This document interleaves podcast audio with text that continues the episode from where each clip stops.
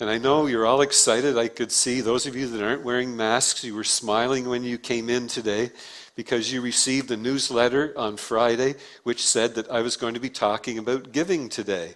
And you were just excited to be here. You were just trying to contain your enthusiasm. Talking about money in the church makes us a little uncomfortable. And I'm not sure why.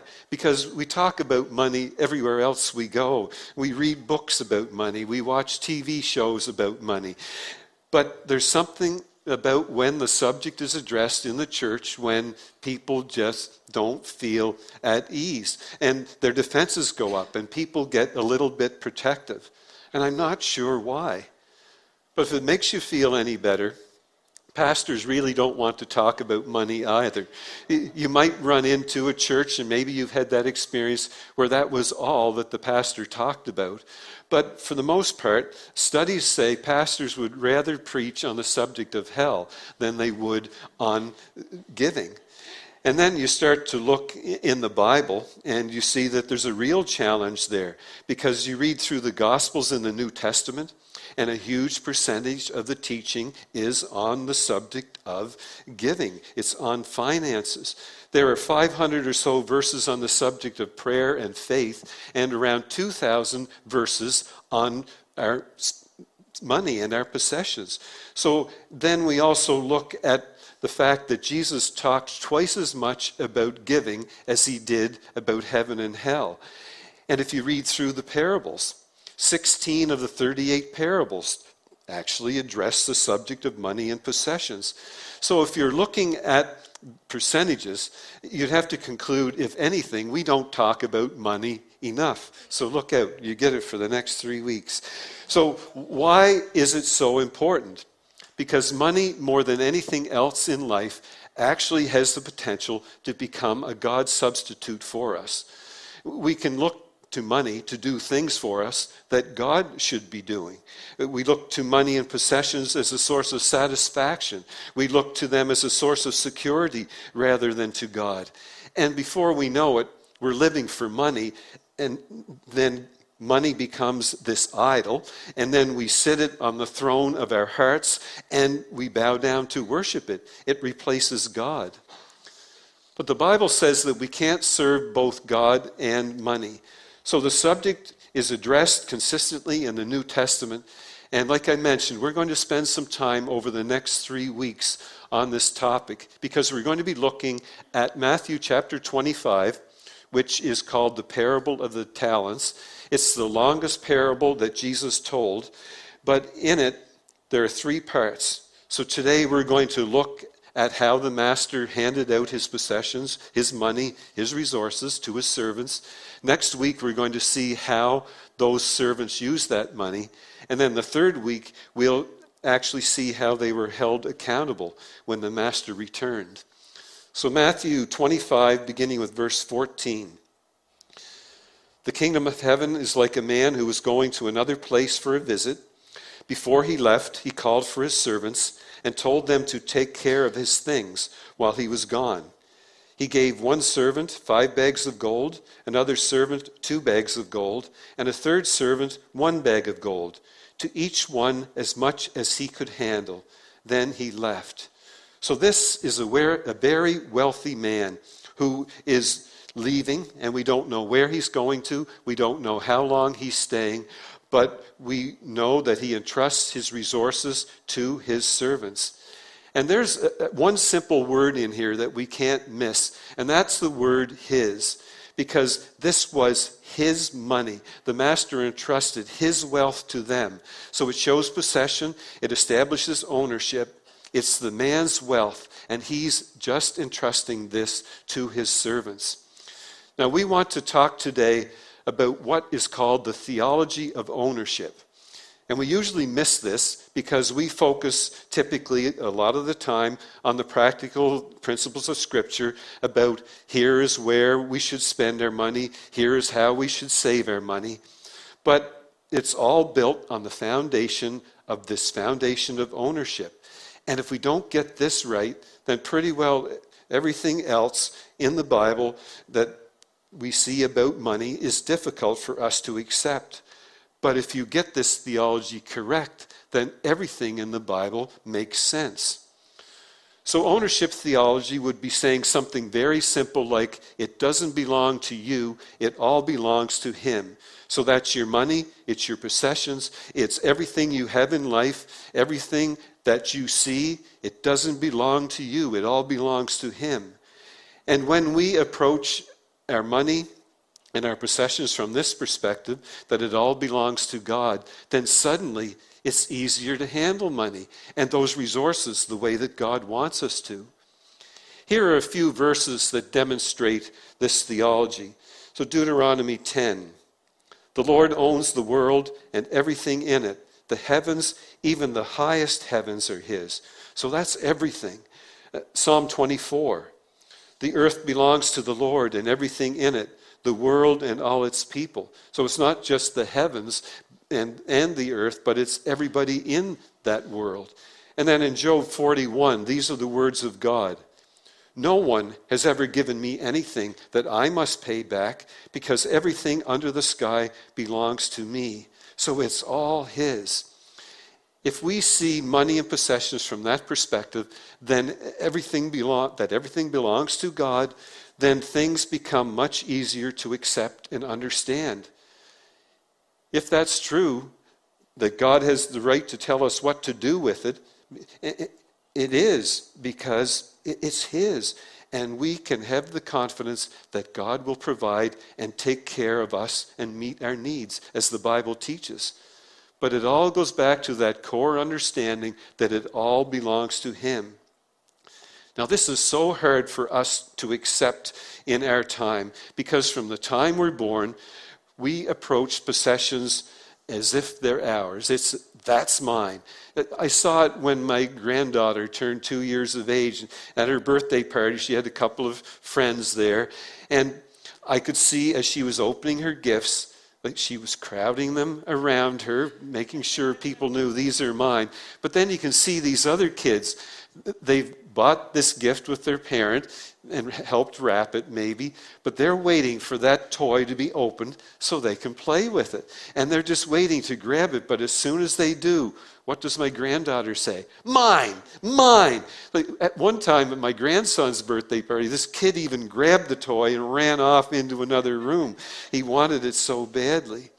But here you, you have this angelic two year old girl. She might be just brushing the hair of her doll, and you try and take that doll, and all of a sudden she just unleashes a fury. Why? Because it belongs to me.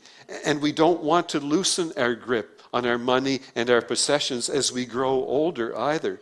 Our natural approach is to look at them and to say, It belongs to me, it's mine. So here's some evidence that we're confused about ownership theology. One bit of evidence is our refusal to actually lend to others.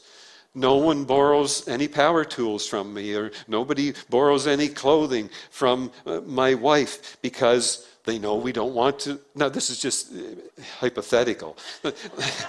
you can use my power tools. Half of them are all over Halifax right now. But, but people don't borrow from you because they know you don't want to loan those things. They know that the TV is under your power, so they don't even ask to watch a different program.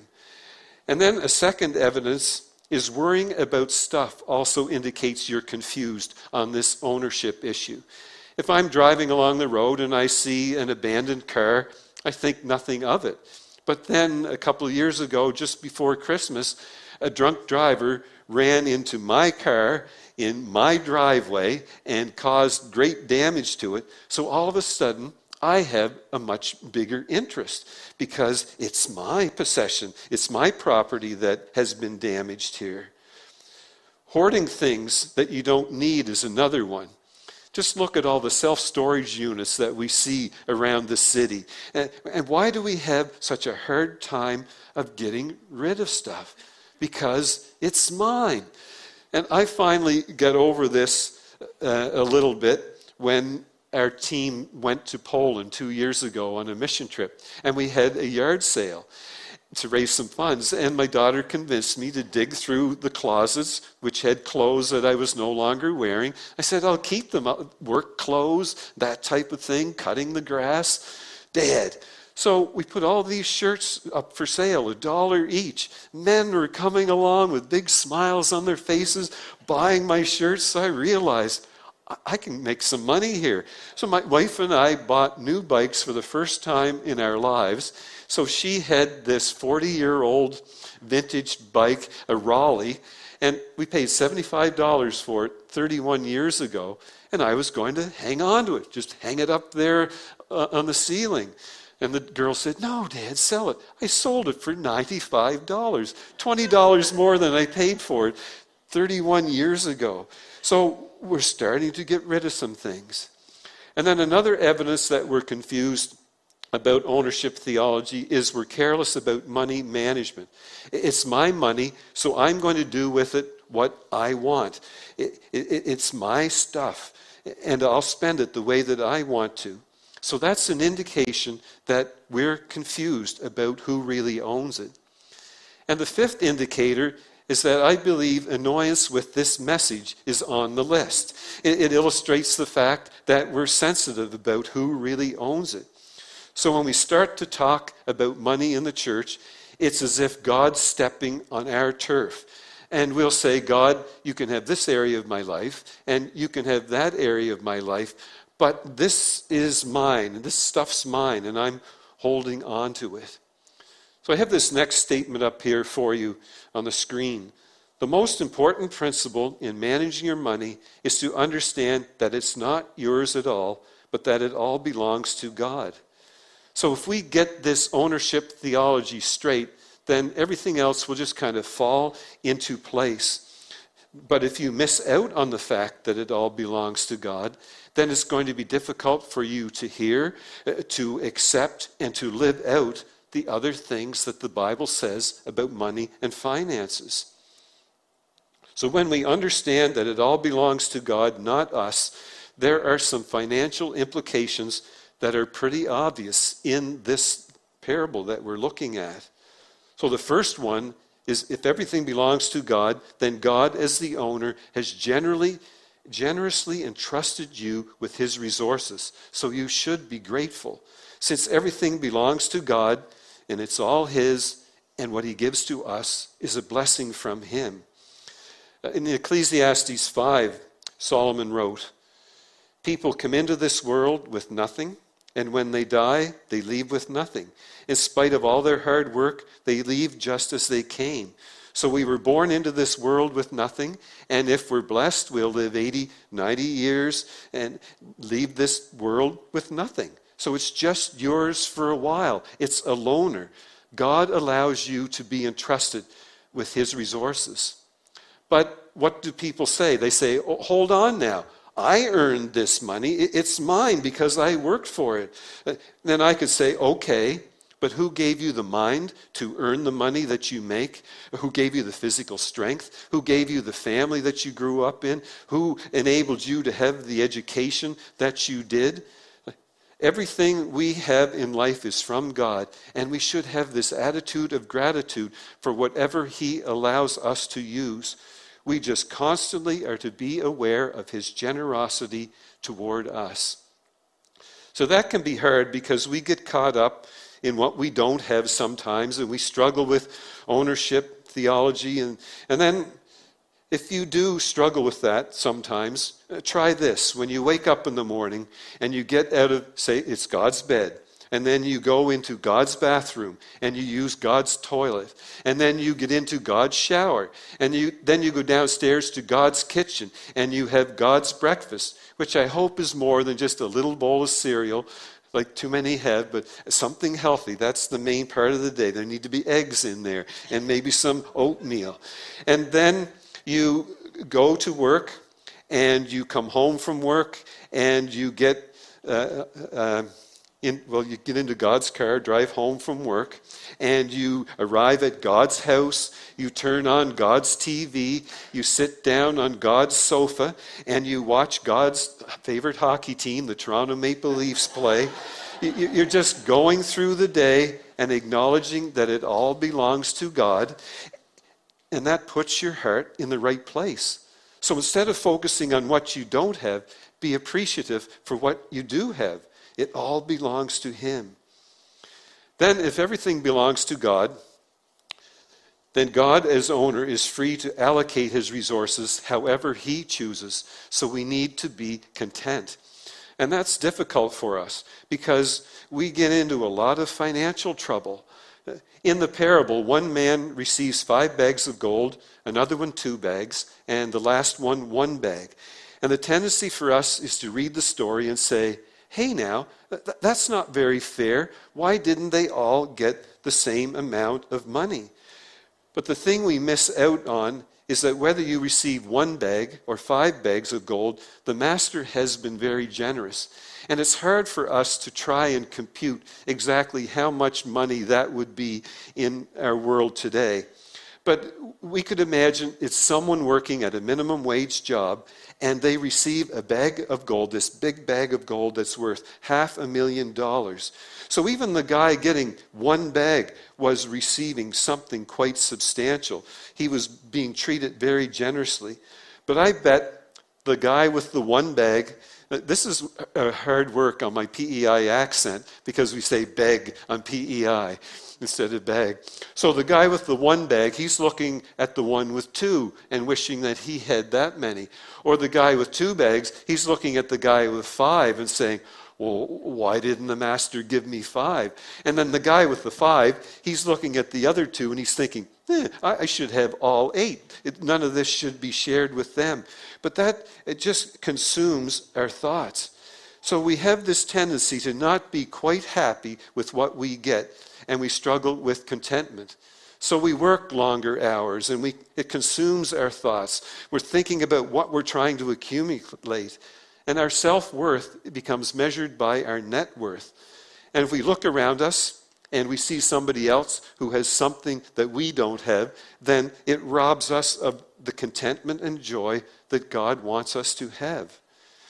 Studies are done all the time, and they constantly show that people just want a little more in order to feel personally fulfilled and satisfied. It's actually pretty consistent along all income levels, even six figure incomes. They all say that they basically want twice as much as what they're making, just a, a little bit more.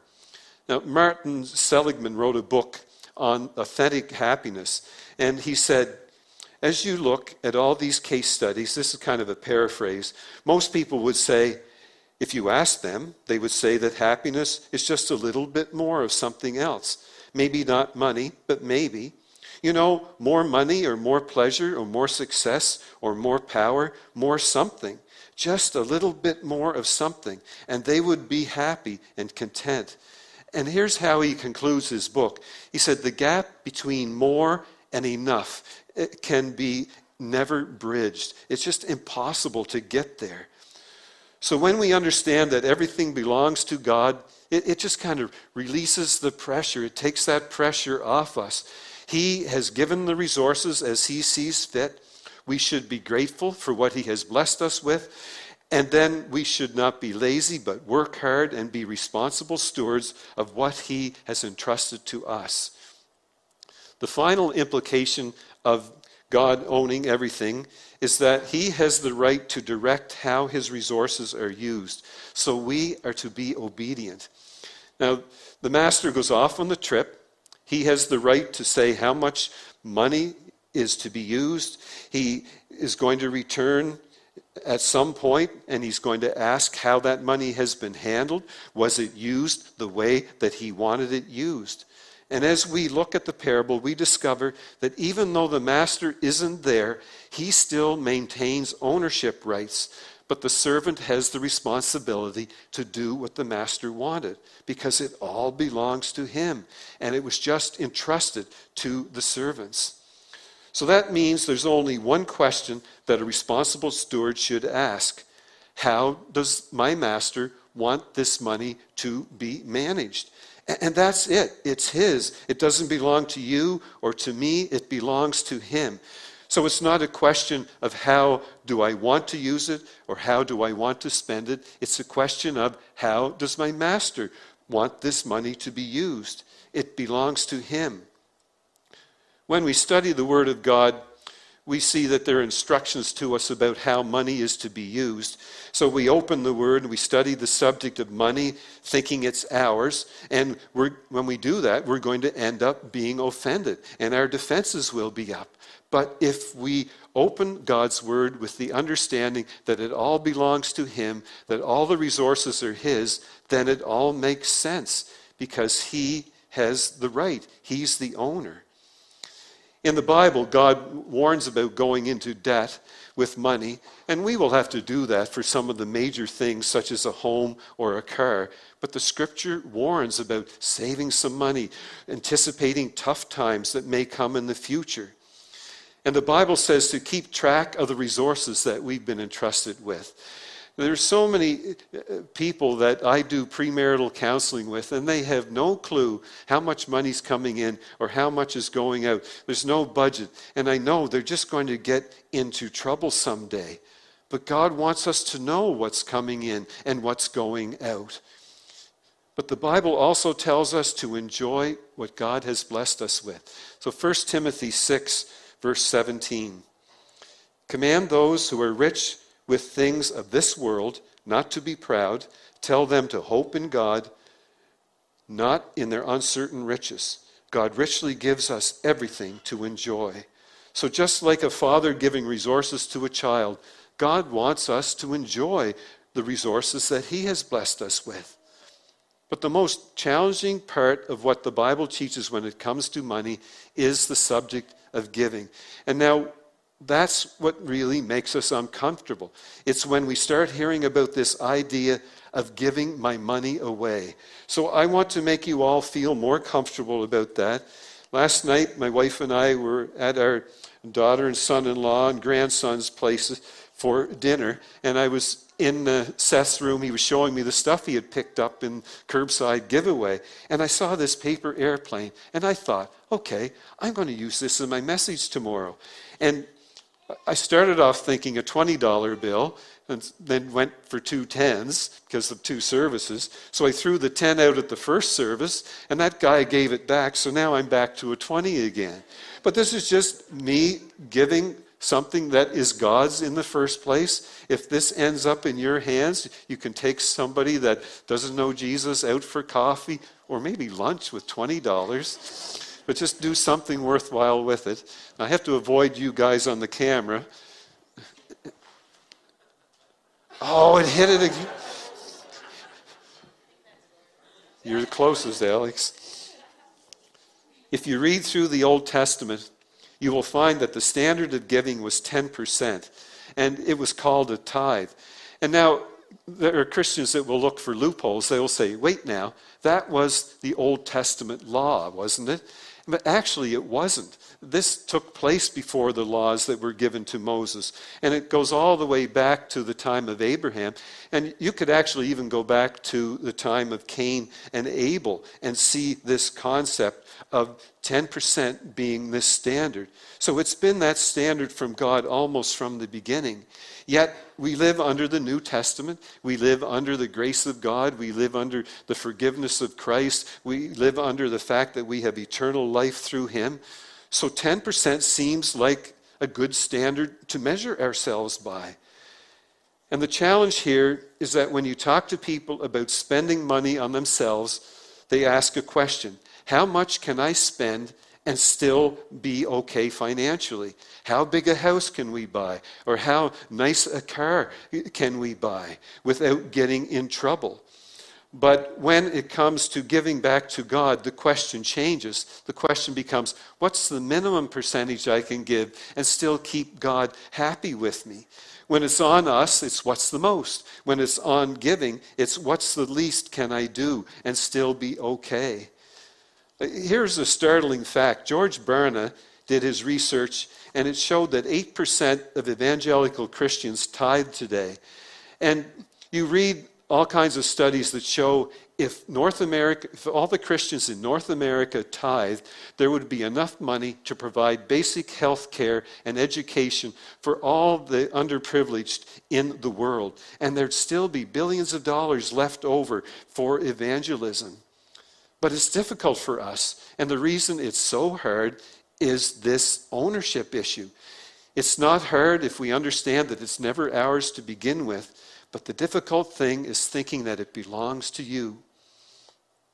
See, I grew up in a Christian home where this was part of the teaching, so I'll admit that this isn't very difficult for me, and I've been able to teach it to my children as well. But if you didn't grow up this way, what I'm saying here this morning probably sounds ridiculous to you, doesn't it? And maybe you're even thinking, okay, I'm doing the math in my head, and what he's saying adds up to more than we're going to spend on our vacation this year. Or it's more than our car payment each month. Or maybe you're even thinking it's more than our mortgage payment each, each month. So you start thinking of all the ways, but you're approaching it in the wrong way. You're approaching it as if it belongs to you and not to God. So, can everybody, no matter their income, give 10% back to God? No. Eh, can people move in that direction? Yes, maybe just by adding a percentage for a while and just growing in the grace of giving as God blesses you in that way. But all the while remembering that it all belongs to Him. So approach this from an ownership perspective, and it will make sense. Otherwise, it's difficult. You'll be putting up defenses when you don't realize that it never belonged to you in the first place. I occasionally give homework, and today is one of those days. And I'm going to ask you to go home and get a sheet of paper. And what I want you to do is write down all your assets your car, your furniture, your anything else that you've got in the house. And yes, the guys this morning dinged me. I'm going to have to put a hockey card on my list because I have an old one that's actually worth quite a bit of money now. And then, if you own your own home, uh, figure out what it's worth and then add another $200,000 because that's what it would probably sell for in what's going on today. But just put everything down, all your financial accounts. And then at the bottom, I want you to sign complete ownership over to God. And, and say this it's coming up on the screen God, all this belongs to you. Everything I have is yours. I have no rights to it. You use it however you want to use it. And I will be as faithful a servant as I can be in handling the resources that you've entrusted me with. And when you're writing, uh, writing down your list of possessions and assets and accounts, would you also write down my family, uh, my marriage, my career, my future? You just write my life and say, God, I'm going to surrender the total control over to you. And it's not 10%, I'm giving you 100%. It all belongs to you, God. I'm letting go and asking you to be in charge.